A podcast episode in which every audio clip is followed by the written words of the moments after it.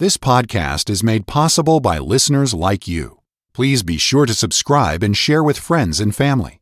To help support this ministry, please visit walkwiththeking.org forward slash donate. Thank you for listening. And hello, radio friends. How in the world are you?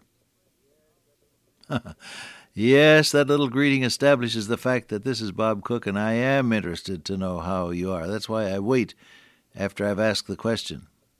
That was pounded into me in my boyhood days. My father would hold me by one ear and say, Boy, when you ask a question, give people a chance to answer it.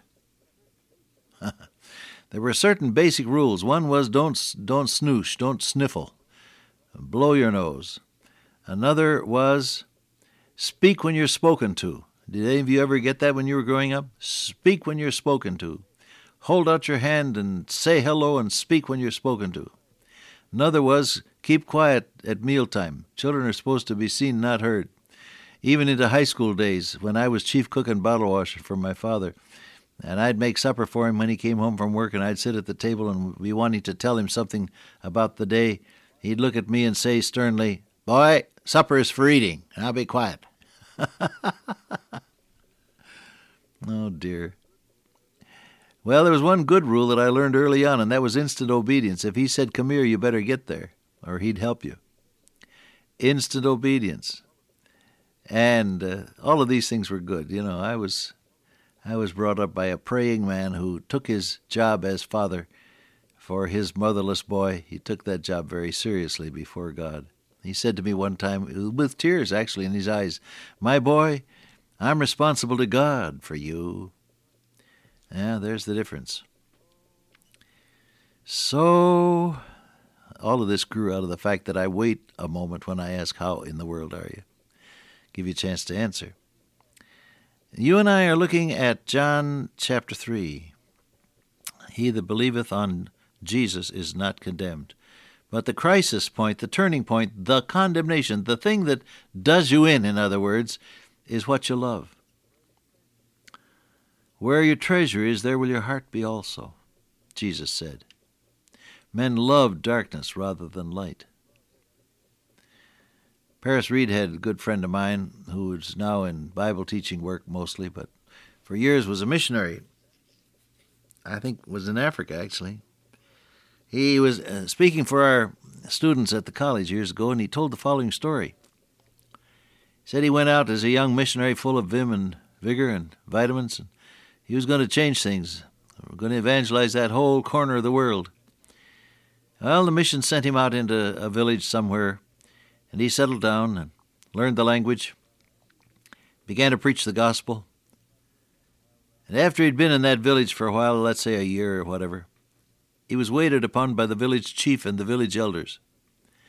They came uh, courteously to uh, his uh, his cottage, and they said, "We'd we'd like to ask a favor of you." He said, "What is it?" "We'd like to have you leave." Why? He said, "Why? What have I done?" "No, it's nothing that you've done. But if we believe in your Jesus, we're going to have to live differently, and we like the way we're living now, and we wish you'd leave." Well, it almost broke his heart. He thought he was going to be welcomed. He thought the gospel message was going to be welcomed by everyone.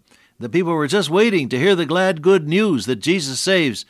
And here were people thoughtfully and courteously asking him to leave because they liked the way it was. Oh, yes, and that's true all over the world. It may be true in your own heart. You may be making a decision between you and God on one hand and something else that you are very, very much attached to.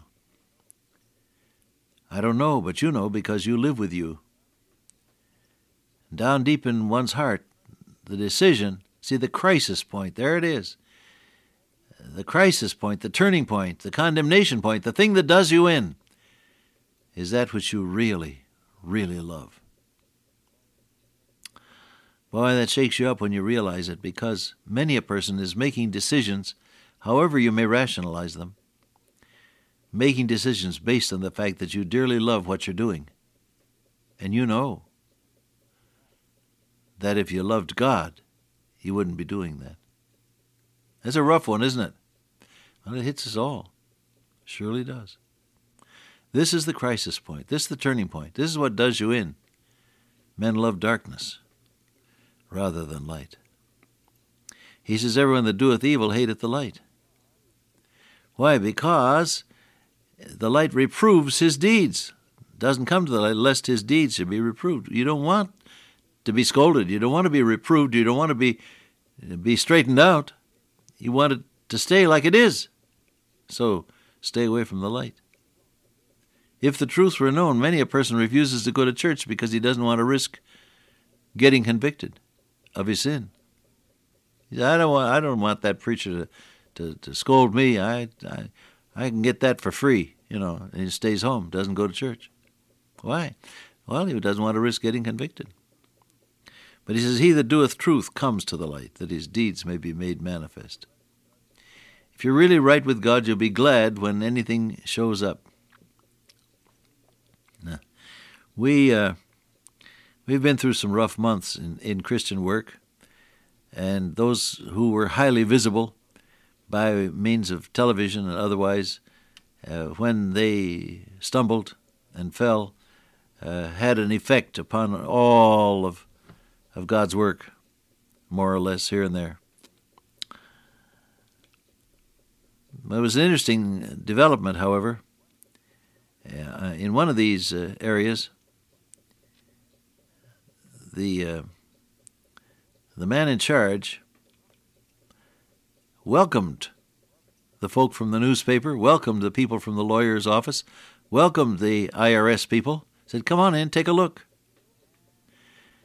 And they said, We can get over this. Other people want to hide the facts, and you've just welcomed us in. We just can't get over it. he that doeth truth cometh to the light. See, if you're doing the right thing, you don't have to worry, do you? I used to tell the young fellows working with me in Youth for Christ to always tell the truth. Always, that is, tell the truth. Then you don't have to worry about what you said last. Always welcome the light because if you're doing the right thing, it'll show you up well. You'll look good in the light if you're doing the right thing. He that doeth truth cometh to the light, that his deeds may be made manifest that they are wrought in God. What shows up well when the light is turned on? What you do for God and by his grace and power. Now, if this is too simple for you, I'm sorry. This is the way life is. What really shows up well when the light's turned on? When uh, the newspaper writes about you, when the when the reporters ask question about you, when somebody hands you a subpoena and you've got to cough up your records, what shows up well then? The things you've been doing for God and by His enablement always show up well. That His deeds may be made manifest that's it comes to the light. The light's turned on, that his deeds may be made manifest, that they are wrought, that means done, in God. It's not only for God, but it's it's in God. That is to say, by his enablement. Anything you do for God and by his enablement is going to show up well when people turn on the light. It's that simple. Anything you do just for yourself is going to be suspect. Oh, you know, you and I ought to learn that lesson and relearn it as often as need be. Because there lies the difference between people in the world who are, are ambitious and want to be successful, and people in God's work who long to serve God and equally be successful. The things you do for God and by His enablement are the things that will show up well when the light is turned on. Now we're going on in John 3. He says, After these things, the Lord Jesus and his disciples came into the land of Judea. And there he tarried with them and baptized. Another record said, Although Jesus baptized not, but his disciples.